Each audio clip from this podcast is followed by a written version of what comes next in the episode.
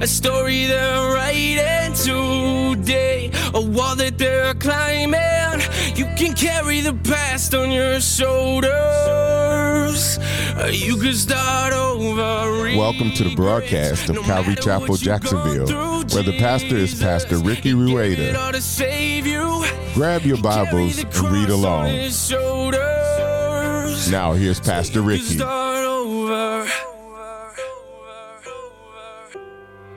Well, good morning, everybody. It's good to see you guys. We are going to be in the book of Matthew as we bring chapter 12 to a close after this probably a month or two. No, we've probably been in here about a month. Um, and if you're new here, welcome to Calvary Chapel. My name is Ricky. I'm the pastor here. Welcome to those of you who are viewing online. And if you need a Bible, raise your hands and we will get one to you. We want to encourage you as much as we can to have your Bible with you so that you can track along with us as we read through the Word. And you can also hold the leadership accountable to make sure we are teaching from it. And so we've got one brother up here who needs a Bible. And with that, why don't we go ahead and open up in prayer before we dive into the Word this morning? So, Father, we come before you again, Lord. I know some Sunday mornings it seems like, Father, we pray often and repetitively, but Lord, we know there's not a, we, there's not a way that we could pray enough. And so, Lord, as we're coming before you again, we ask that you would lend us the Holy Spirit, that you would give us wisdom and discernment, that you would provide us understanding, Father, so that we could, Lord, be refined by your word and be sanctified and washed by it, but also so that we could go out and proclaim the good news to those who need to hear it. We ask this in your name. Amen. All right. So, Matthew chapter 12. I should probably open up my notes here, huh? We have been tracking through verses 22, and today we're actually going to bring it to a close through verse 50 for some time. And through all of these teachings, you'll see the subtitle, The Unforgivable Sin, and today is The Unforgivable Sin, Part 4, as verse 22 through 45 specifically is Jesus addressing the Pharisees and anybody who's listening their unbelief in who he is and who he is working on behalf of. And so, if you have your Bibles, I have marked in mind that this is one whole conversation, and Jesus is giving them a handful of reasons why their unbelief is inexcusable. And so, to give you guys just a little bit of background for those of you who are new here, the book of Matthew was written specifically to the Jew so that they could see that Jesus is, in fact, the awaited Messiah. Now, with that in mind, Jesus performs this impossible miracle of healing this demon possessed man who was mute. And at the healing of this man, the Pharisees would respond because the people would begin to ask, Well, is, is this the son of David who we have been waiting on? And they would say, because they were trying to withhold glory themselves, that this is not, he is healing on behalf of Beelzebub or the devil. And so at that, Jesus hears this conversation and begins a robust um, thrashing, basically, of the word of all the reasons why the Pharisees were wrong. And so, if you have been tracking with us for some time, he gives a few points. And first, we see a, a, logic section or his logical arguments. One being that the enemy doesn't work against itself. and then the second is that God does and is able to bind the strong man in order for healing and salvation to be accomplished. And so the first thing is I can't possibly be working on behalf of the enemy because the enemy wouldn't work against itself. And also, I am binding the enemy in order to accomplish these tasks. And then we see Jesus move on to this issue of character or truth and or truth. We see that a person's faith is made evident by their fruit and their words. And so Jesus would say that the fruit of who I am coming from is made clear by the words that I speak, and so also are others' fruit made evident.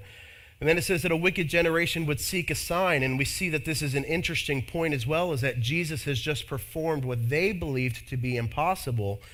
And they would immediately say, Well, Jesus, we would just like a sign from you in order to believe, which again is crazy because he has just accomplished that, along with many other things that Jesus has been doing in the land of Israel at this time. And so, Today, we're going to see a final warning as Jesus is wrapping up this conversation with the Pharisees and those who are listening on with this final warning. Today, we'll see the hazards of purposefully residing in a place of unbelief after God has made his work, his word, and his truth clear. And so, if you have your Bibles, would you look at Matthew chapter 12, verse 43 with me? And if you're there, would you say amen? It says, When the unclean spirit has gone out of a person, it passes through waterless places seeking rest, but finds none. Then it says, I will return to my house from which I came. And when it comes, it finds the house empty, swept, and put in order. Then it goes and brings with it seven other spirits more evil than itself, and they enter and dwell there. Then the last state of that person is worse than the first. So also will it be with this evil generation.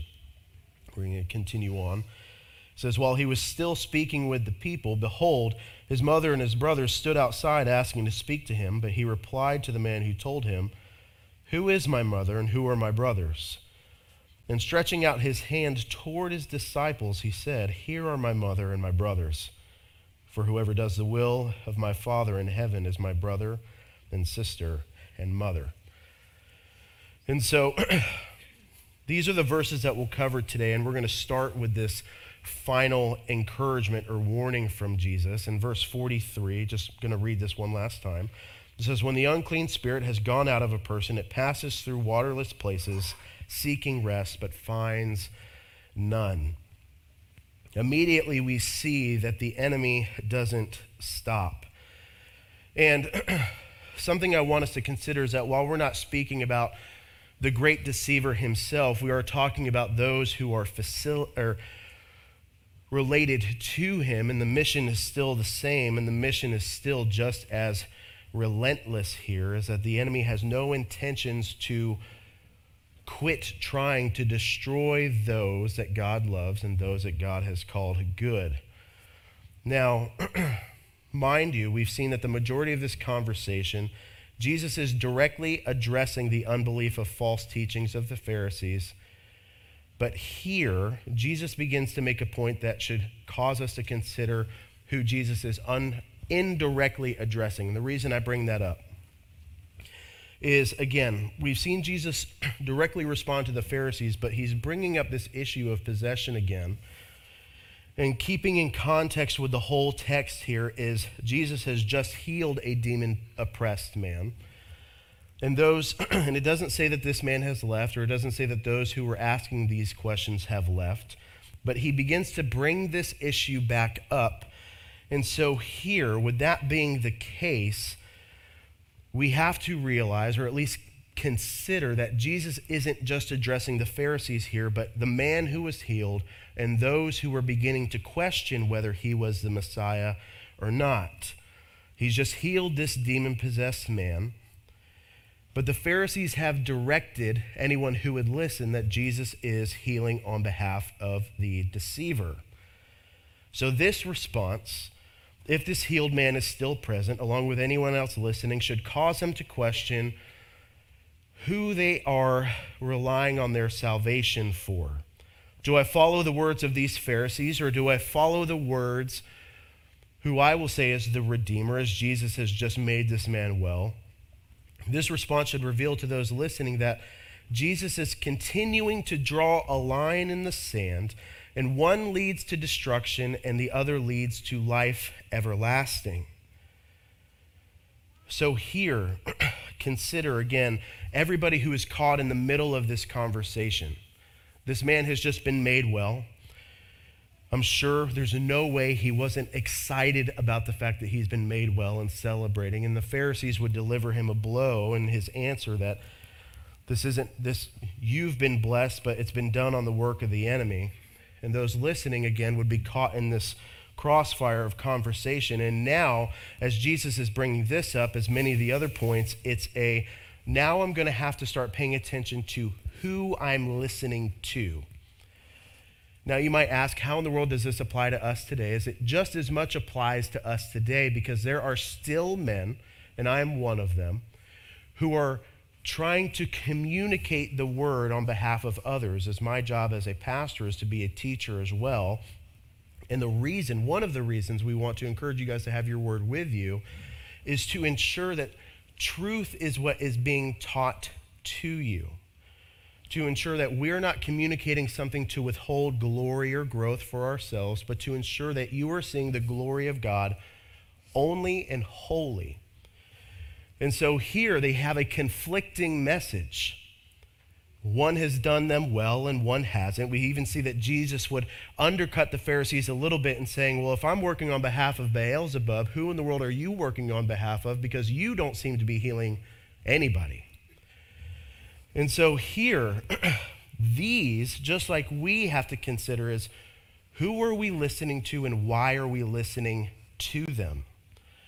Are they leading us unto the words of life, or are they leading us into their own wisdom here? And this is a crossroads that is absolutely imperative that we acknowledge because Jesus draws a line in the sand spiritually today, just like he always has. As we can try to have a faith founded on the words of our teachers, or we can have our faith founded on the word of God that leads to everlasting life. Are you tracking with me? And so here they have found themselves in a similar situation that many of us find ourselves in, and that we need to ensure that we are hearing from the Word of God itself to make sure that we are walking on the path of truth. Now, with that, this camp of opposition, this spiritual reality that does exist, it will come to an end, but it isn't coming to an end today. If you look at Revelation 2010, we see that the deceiver is going to be thrown into a lake of fire to be tormented day and night forever and ever. But that isn't today. So, if that's not today, what else do we need to consider? Well, we need to consider John 10:10 10, 10, when it says, "The thief comes only to steal, kill and destroy. I came that or sorry, Jesus says I came that they may have life and have it abundantly." Is that this tension here that exists is one is leading to death and one is leading to life, and we have to be aware of what's happening because whoever is not communicating the word of truth is, in fact, leading those who are listening to a path that ultimately leads to destruction.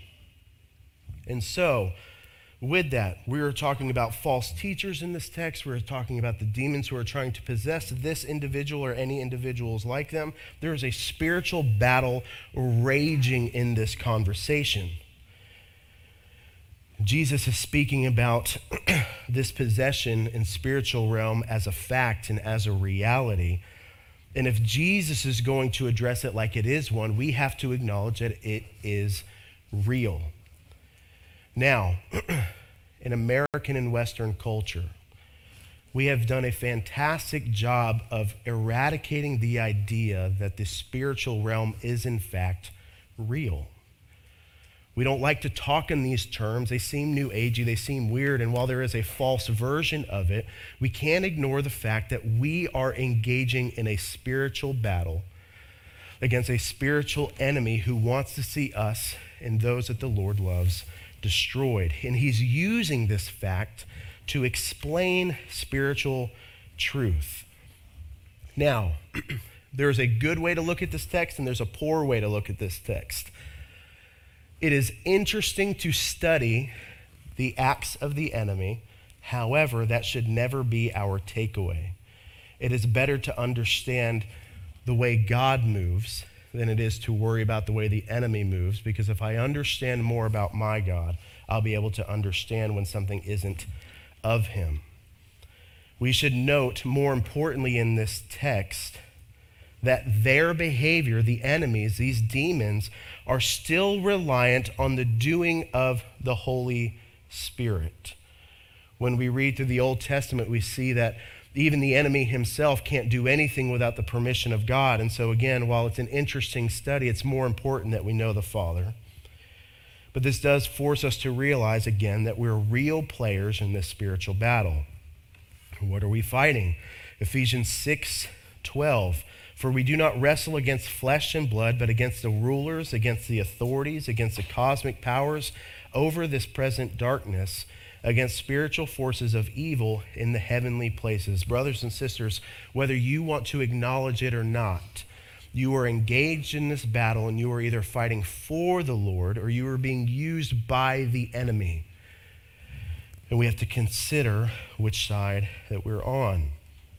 For those of us that are in the Lord, well, you would say, or you might ask, well, how in the world do I protect myself from the ways of the enemy then? If I'm a Christian and I'm a believer, what do I do? Well, Ephesians 6 10 through 11 continues on to say, finally, be strong in the Lord and in the strength of his might.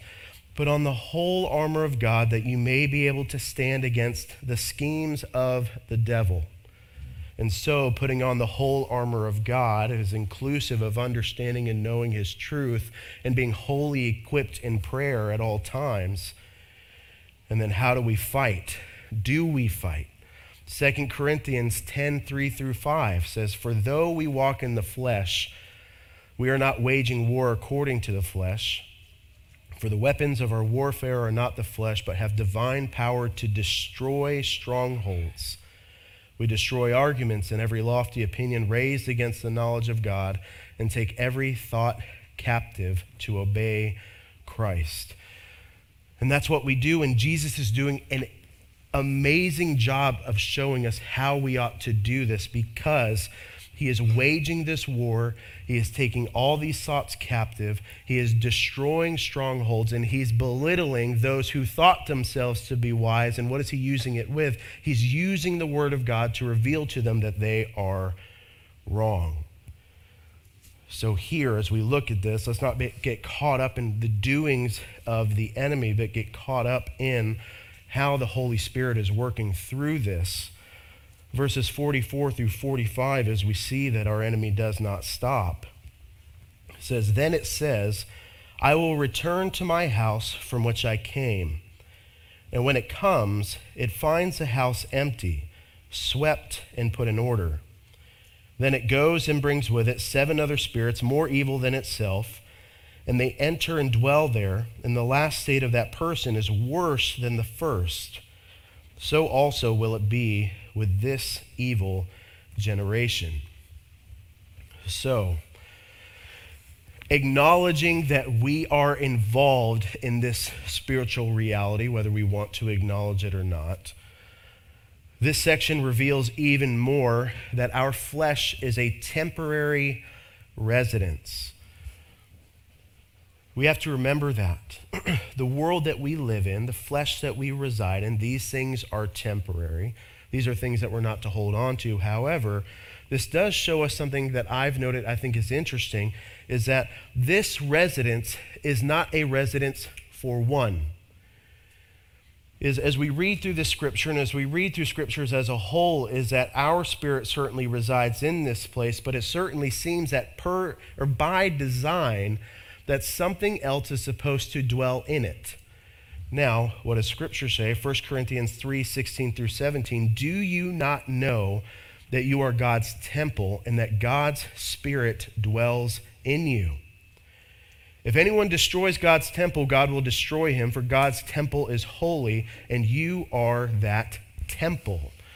In this particular section, we're talking about the hazards of a home that is empty. But, brothers and sisters, if you are in the Lord, your home is not empty. The Holy Spirit is in you, not only to lead you, but to continue to sanctify or wash you, but also to protect you.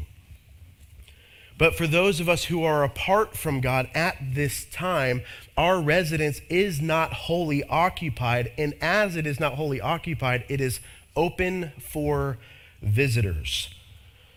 Now, notice this this demon or this um, being would say, Let me return back to whose home? What does the text say? Let it return back to my home. the, I think uh, Spurgeon would say, the audacity that they would have to consider this place their home. But they do. It's interesting that it would evaluate the body of God's creation as its residence. And it speaks again to the frailty of our flesh that it could be taken from us while our conscience still resides in it. And it reveals to us that there's a horrifying reality that it could be taken by a malevolent being. Now, before we continue on in this, we're talking about one particular circumstance, and this is, again, focused on possession. However, Scripture also says that the spirit of the Antichrist is also opposed to God, and that our spirit can just can be just as opposed to God itself. And that we shouldn't walk away from this text assuming that, well, this, this text only applies to those who are possessed right now. Well, no. You still have to ask whose spirit are you walking within? Whose spirit have you re- who that have you, sorry, oh my gosh, tongue twister here. Whose spirit have you submitted yours to in order to be led itself as well? You know, it's not, it's not a distant reality anymore as our church has stepped into as much outreach as we have. And we've dealt with so much addiction ministry and we call it addiction ministry but what it really is biblically is a sin ministry. And a lot of times we like to separate those kind of ministries from what ministry is as a whole. And i want to encourage you that there's, if there's anyone in here that thinks that outreach ministry is dealing with a different thing than the regular church is then i would say biblically you're wrong we're dealing with sin issues just like the rest of the church is we in our flesh are just as addicted to sin as anybody else is. The appearance or follow through of it is what is different. However, it's separating you from God just the same. And so here, we have to ask who is residing in our house? Who is it? And you know what? Again, for those of you who are not possessed in here, track with me. Your spirit is still submitted to somebody. And this house that we're talking about here may not still be welcoming of the Holy Spirit. The Lord is willing and wanting to do a work, but again, to walk away from this and think this only applies to possession is not accurate. We would say, Who is my sub- spirit submitted to so that the Holy Spirit could reside in it? Now, what's interesting, again, Jesus is bringing this point back up after he's just healed somebody, and it brings up the issue or the point of the house being swept and put back in order. What does it say here specifically? Says, I will return to my house from which it goes, and sorry, from which I came, and when it comes, it finds the house empty, swept, and put back in order. And then it would go and find seven more. Now, here, for this brother who has just been healed. And for anybody who has ever had God speak to them, the Holy Spirit is doing the work even before salvation happens to make it possible for you to hear and see truth that salvation could be achieved. Can we be honest for a second? Is before salvation, our house is a wreck. It's terrible. We watch, what's that show, Hoarders, that was out a long time ago. Spiritually speaking, pre Christ, we're all hoarders spiritually. We don't want anybody to come into this mess. It's an absolute disaster. But the Holy Spirit does something for this man through Jesus in that he gives him clarity of mind so that he has the ability to hear this conversation and respond to this conversation and then he now has a choice to either follow Christ or deny Christ, just like everybody else who is listening. And so this even points to the reality that a move of the Holy Spirit does not guarantee salvation. You still have to be submitted to the truth. A person can be physically healed but still spiritually destitute. A person can absolutely be in a room where the Holy Spirit has moved and still walk away not knowing Him at all. A person might even be used by God and still not know him. As we see in Scripture, it says, Many will come before him and say, Lord, Lord, I did this work for you. And he'd say, Go away from me, I never knew you.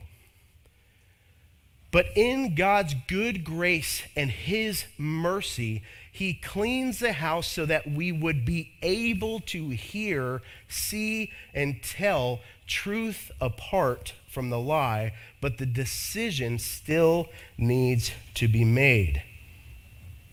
Now, we're not going to break this point down too much because we're going to see Jesus begin to explain some of this even more with the parable of the sower uh, next Sunday. But again, these things don't always lead to salvation, but it is potential for saving. There's still the requirement of submission for salvation to be made sure. And, brothers and sisters, I think a question we cannot overlook is are we submitted to God?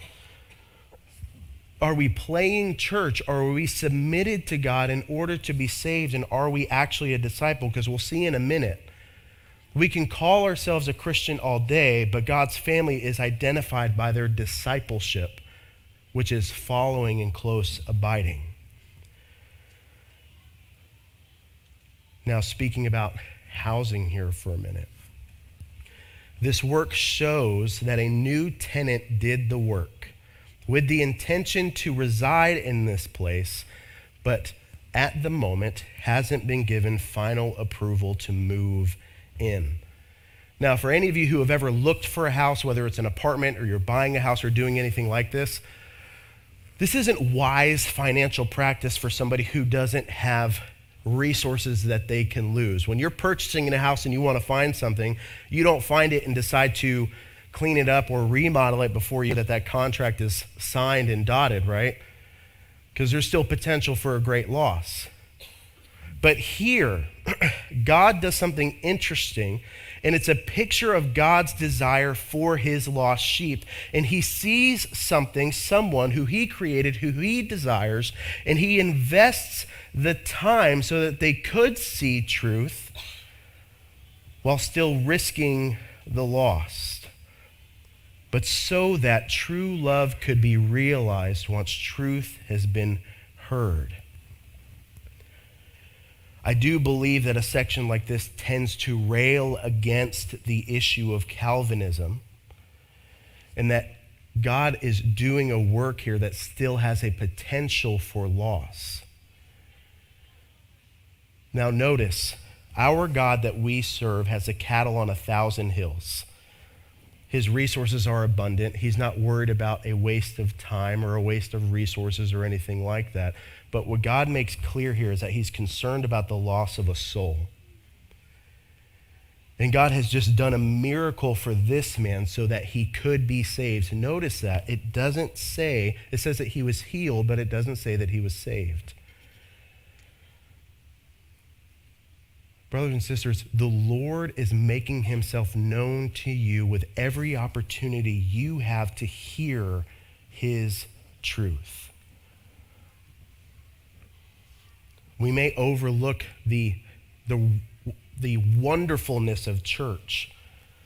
But every time we step into a place like this, saved or unsaved, if you're saved, you're being sanctified. If you're unsaved, your house is being cleaned just for a moment so that you could be submitted to the Word of God and be saved, so that you could be set free from the bonds that you were previously found in. Why? Because what is a token of love in the home of a hoarder? I don't know how many of you have ever been in a hoarder's home. If you were to leave a token or a gesture of kindness in a hoarder's home, they'd never know. I remember years ago when I was still working in uh, multifamily housing, this lady, I don't know how she did it without us noticing, but she put in a work order because her HVAC stopped working. HVAC is air conditioning, for those of you that don't know. And I opened the door to go in, and there is, you can only walk sideways through this lady's house, not to the kitchen, but just to the bathroom. And I'm really not even sure how she got sat on the toilet. There was so much stuff in there. but we couldn't make any repairs because nothing was accessible in the home. It was completely bogged down by all the things that she was clinging to that she thought were irreplaceable to her. Unfortunately, these things that she thought were irreplaceable were actually keeping her from being comfortable completely.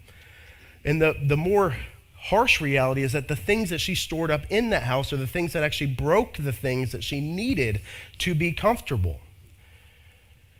The house had to be gutted before we could fix anything. And you know, this woman sobbed the day that the company came to empty her house out. But after everything was gone and after everything was fixed, she was able to sit in her home and use her house the way that she was supposed to. And she had tears, but it was a different one because she didn't realize how uncomfortable she was. Spiritually speaking, this is what is happening here. Jesus has given this man the ability to notice and to hear and to see the token of love that's been expressed to him. Again, this isn't a waste of time to God. This isn't a waste of resources to the Lord. Oftentimes we try to rationalize the actions of God based off of our realities. I don't know anybody in this room who has such an abundance of resources that we could invest our time and efforts this way. We have to account for things, but God doesn't. He is the author and creator of all things. He upholds life in the universe in his hand. This isn't a waste for God, but it's a potential for something gained. And to the song, I don't know how many of you know my opinion of this. How many of you know Reckless Love? Raise your hand. A few of you. We sing the song and we understand the sentiment, but something you'll never ever find in Scripture is our God doesn't do anything recklessly. Amen. Not a thing. It's reckless to us because we can only understand a reality where loss exists with us. But it's not reckless to a God who is the author and sustainer of all things. It is a purposeful, intelligent, and perfect decision to go save the lost. It is reckless to us who are small, but it is not reckless to the God who is enormous and immeasurable. Amen. And as this house has been swept out, the Holy Spirit doesn't exist in this place yet. This demon comes back and finds it cleaned up. And it goes and finds seven others more evil than itself and they enter and dwell there, and the last state of that person is worse than the first. It's our warning. In this effort, in this display of love, our response is, it is an imperative because a lack of response is the same as a denial because it gives the opportunity for sin to creep back in, or in this particular circumstance, possession to happen again, and something worse than what was there in the first place. This time, the demon sees the place and doesn't care for the work that's been done there, but will ensure that it can't be made that clean again as easily as it was done last time. Every refusal is increased complication for salvation. This is what, the, what Scripture calls the hardening of a person's heart. Now, as we do deal with addiction ministry quite often here, an unfortunate reality of it is somebody can taste freedom for a moment, but every time they go back, it gets harder and harder and harder to relinquish the thing that they are so stuck to. And again, we tend to talk in extremes, but biblically speaking, brothers and sisters, every time we refuse the grace of God and choose the thing that we would desire more, instead of being submitted to His word, we harden our hearts and we make it more complicated every single time we hear truth. I would note here in this text Jesus does not say that this person is unsavable. It just says that the situation will be worse should this happen. We can equate this to all sorts of sin. When we choose to refuse God's perfect grace and we choose to go back to the sin that we've tasted a little bit of freedom from, I'm sure many of you, no matter what the sin is, have noticed that it doesn't stay the same. It begins to increase in our desire for it.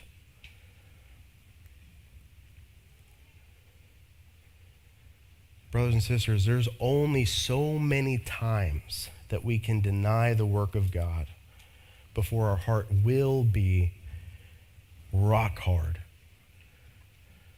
We see the issue with Pharaoh when we, we see God extend a message to him through Moses let my people go. And he hardens his heart every single time he's offered an opportunity to let the people go. And Moses' hard heart would see him destroyed. And again, these eight spirits could be removed by God absolutely. It just makes his life that much more undesirable, uncomfortable, miserable. Should he not follow after the God who's offering his salvation? Their state is worse than the first, and so also will it be with this generation. I would underline that if you have your Bibles. Remembering the context of this conversation, again, we can tend to hyper focus on the possession part of this. But Jesus is actually speaking to the issue of unbelief still. He's speaking to the Pharisees still. He's not speaking to the man who was just healed. We can just assume safely, because this is still the conversation, that that man might be close by. We know that there are others who are listening who begin to question whether this is the Messiah, but he is still seeking, speaking to the Pharisees who doubted him. He says, This situation is bad, but you must know that the generation who seeks a sign, who would choose to deny the work of the Holy Spirit, this generation will deal with the same problem. If there's any of you in here who don't know the Lord, and you know He's reached out to you and you've continued to refuse to submit your life to Him, you are running the risk. You are currently walking on the path of being this wicked generation who would be compared to this man who has been reoccupied by these eight demons. Again, there's a literal application here and a spiritual and figurative one. How many times can we possibly reject the good graces of God and assume that life is going to get more simple? How many times can I read the Word of God, see what I'm called to do, and choose to do what I want to do rather and expect blessings will come rather than complications?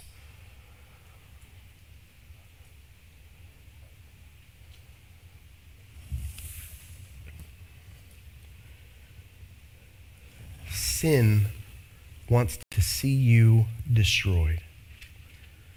Sin wants to see every man and woman destroyed. We don't consider the significance again of what's really happening here because we tend to think the spiritual reality of these things isn't real, but biblically speaking, it is. You're, you are engaging in eternal decisions.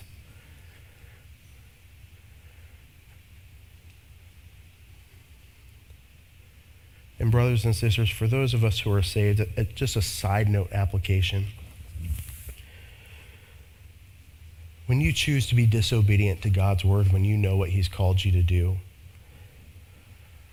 you can't be possessed, but you're certainly not going to see convenience come your way. You tracking with me on that one?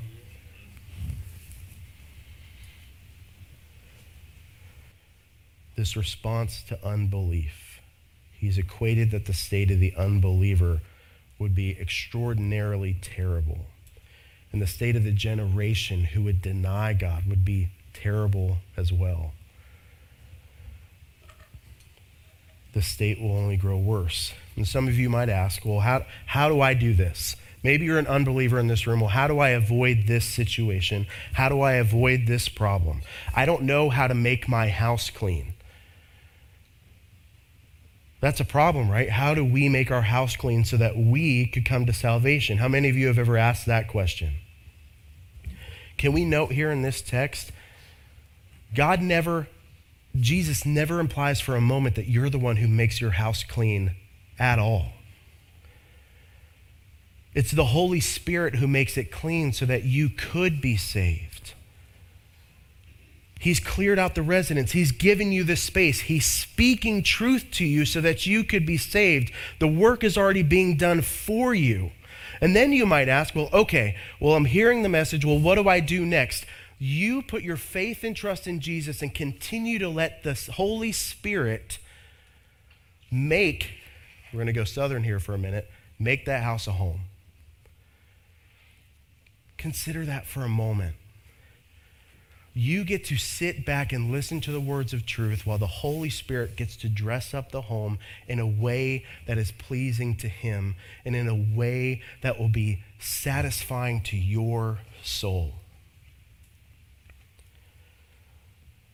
I'm currently moving into a house at the moment, and we're putting floors in and we're doing all kinds of stuff.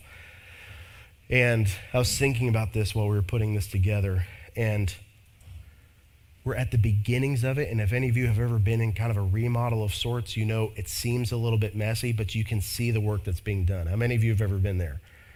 It's like, oh, this is a little rough. But you can see each little blessing come into place. And you can see what it's going to look like when it's done.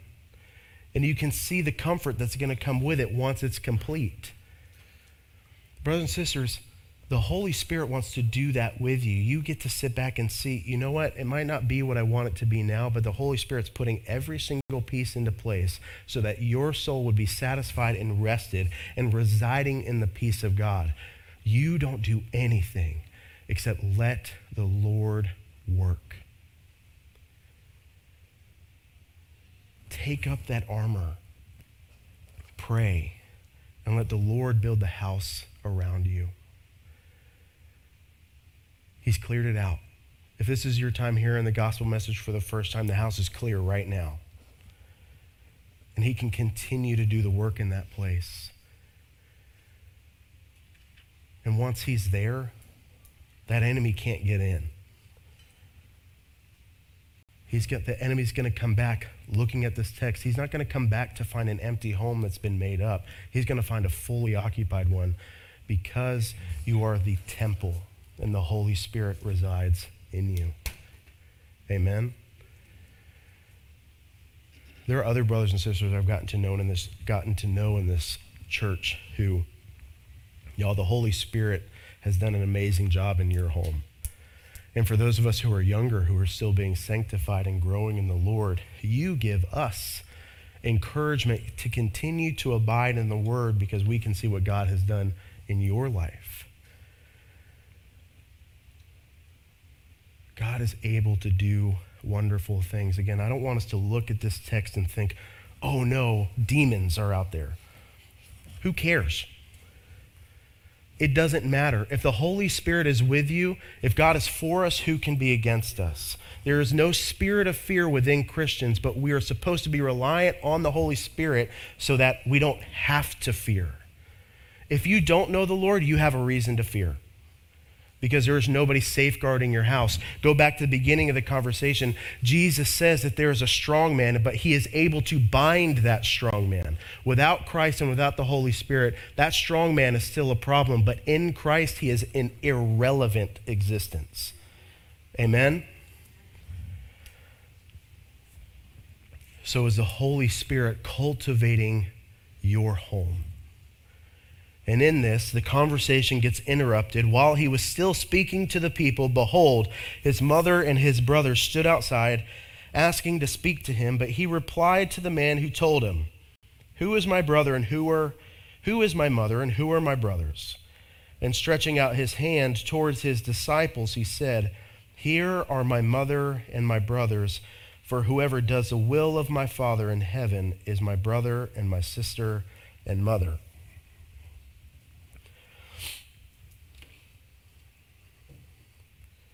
This is a separate point, but it's wrapping up the conversation here.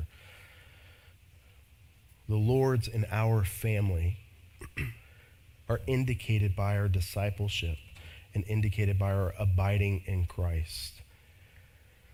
Jesus is speaking to a group of people. He's speaking to the Pharisees and his mothers and his, his mother and his brothers and family. The family shows up to speak to him. And he would respond, Well, who are those? And notice this that Jesus doesn't extend his hand to the crowd. Jesus specifically extends over the disciples and says, This is my family it makes it known that Jesus pointed to the disciples and not the rest. Continued contention between Jesus and the Pharisees here, but message of hope for us is in Christ we are not only saved but we are his family. And in Christ, if we are if we are Christ's family, you have to know that within the church, within the body of believers, these are your brothers and sisters as well. The Christian faith is not supposed to be done solo, but it's supposed to be done together that we would edify and encourage, correct when necessary, but edify and encourage one another. The spiritual fight isn't supposed to be fought alone, and it isn't alone. And I would say, brothers and sisters, if Jesus could extend his hand over this group, who would be the disciples here? And then also, do you look at them like family? When we read through Scripture, I would say again that not just in the West, but the church overall sometimes can be a far cry from what Scripture has indicated that the church ought to be. If you are a believer in Christ, then you are spiritually obligated to the care and prayers of those who sit around you. So I would ask you, when you look around the room, do you see family or do you see strangers? Because if it is strangers that you see, and I don't mean literally, like if you just walked in here today and you don't know anybody, they're strangers. All right, we get it. But still, to the point, you have been grafted into the family of God as you have chosen to, not chosen, as you have been called to abide in Christ. But those who have also been abiding in Christ, they are now your family. And there are so many Christians who feel alone because there is no practice of family within the church. And that is an unbiblical practice to think that it is my house and my house first and only. Now, mind you, you have to make sure that you are taken care of before you can help somebody else. But if your my first mindset keeps you from ever helping anybody, you've gone a little too far. This is his and it is our family. When we look at Acts chapter 2, 42 through 47, and I'm going to bring this up because as the world continues to get more intense, we're going to continue to see the world reflect the world that we see in Acts. As the world continues to grow in its animosity and hatred for God and God's people, we're going to see that this will continue to be a problem. And I'm sure that there are some of you here who have given your lives to the Lord, and you have seen that your family is not just unreceptive of the fact that you have come to salvation, but now don't have anything or they don't want anything to do with you. And so, why has the church come into practice? Well, Acts 2 42 through 47, and they devoted themselves to the apostles' teaching and the fellowship, to the breaking of bread and prayers, and awe came upon every soul, and many wonders and signs were being done through the apostles. And all who believed were together and had all things in common. And they were selling their possessions and belongings and distributing the proceeds to all as any had need. And day by day, attending the temple together and breaking bread in their homes, they received their food with glad and generous hearts, praising God and having favor with all the people. And the Lord added to their number day by day those who were being saved. So Jesus warns us of this spiritual reality, but then we see Jesus reveal to us this next wonderful one of the family unit of salvation and of the church. And can I challenge you if you read through Acts 42 through 47 and you see that you don't understand what this is, sit in that for a little bit and ask the Lord how you could partake in this. Church, if you read through and you see that the church is not an example of this or isn't even trying to be an example of this, pray and ask God how He could use you to be a part of the church that does this. It says that they would gather together and they had all things in common. One, first issue is do you know each other well enough to have all things in common? I will say if you have Christ, you have enough in common to start to learn that you have more in common. Amen? You guys tracking with me on that one? This is a military town and a marine town, and it's just a town in general. We have very few things in common in the flesh. But if we have Christ in common, we can learn from there. Right? They would sell their possessions and belongings and begin to distribute their proceeds to all. Now, we're not talking about some weird social structure. We're just talking about people who cared for one another. Amen? This isn't socialism. This isn't communism. This is Christianity.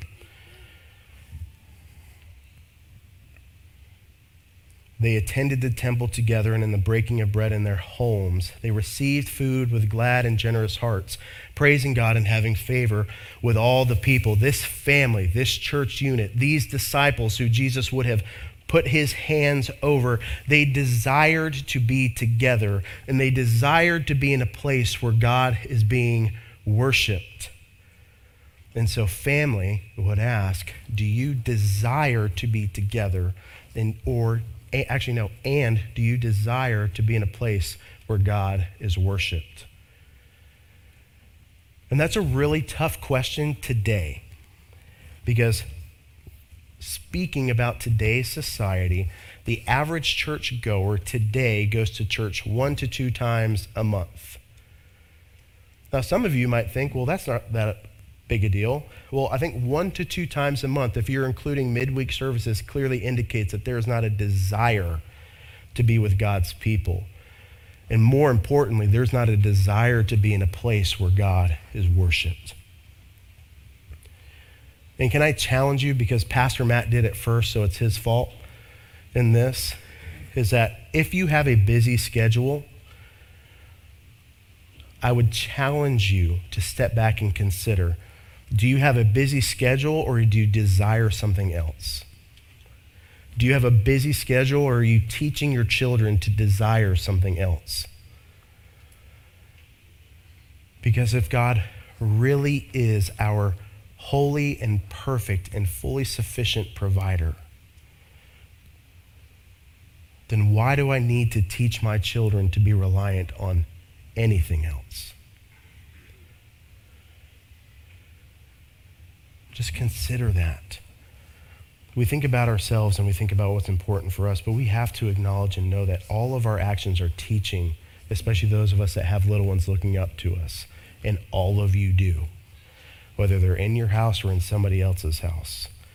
You are teaching somebody who's watching you what is important to desire.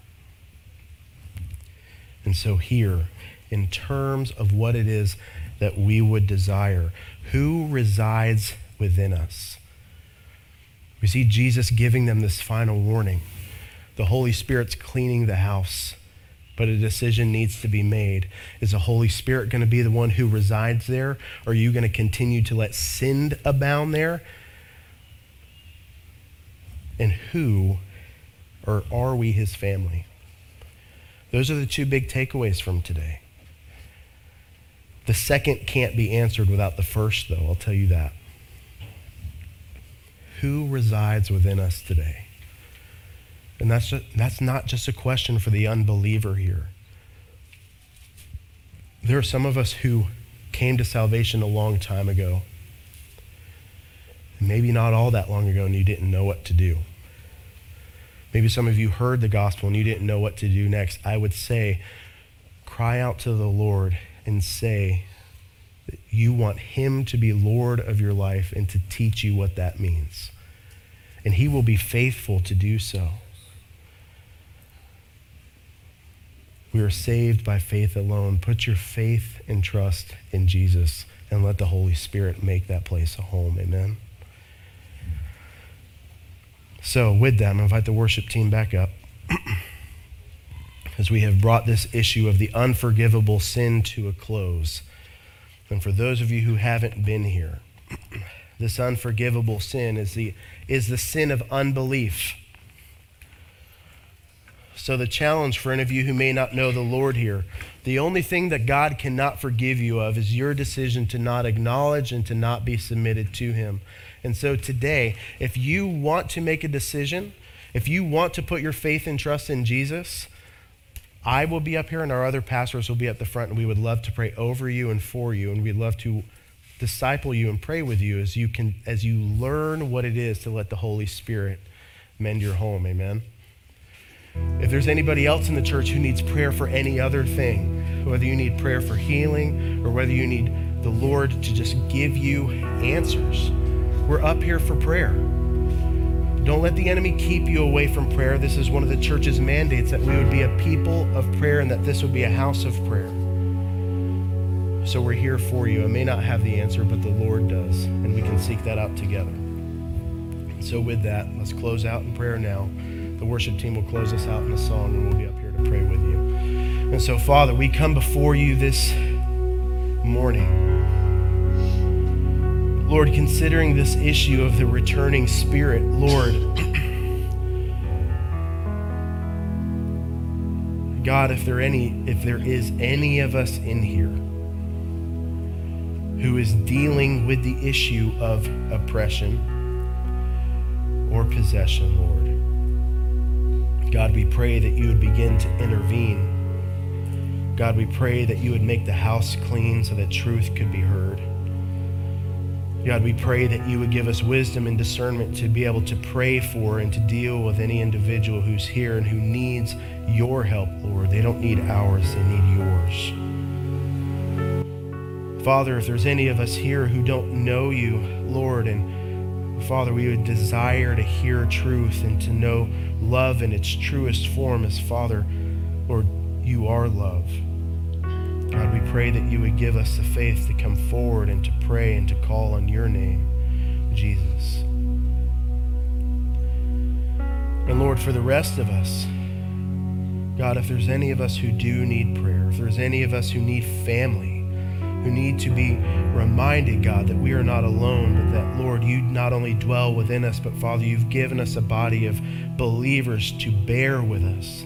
Lord, we pray that you would encourage and remind us of that, and that you might even make us so bold as to come and ask for prayer, either from those up front or from their brothers and sisters next to them.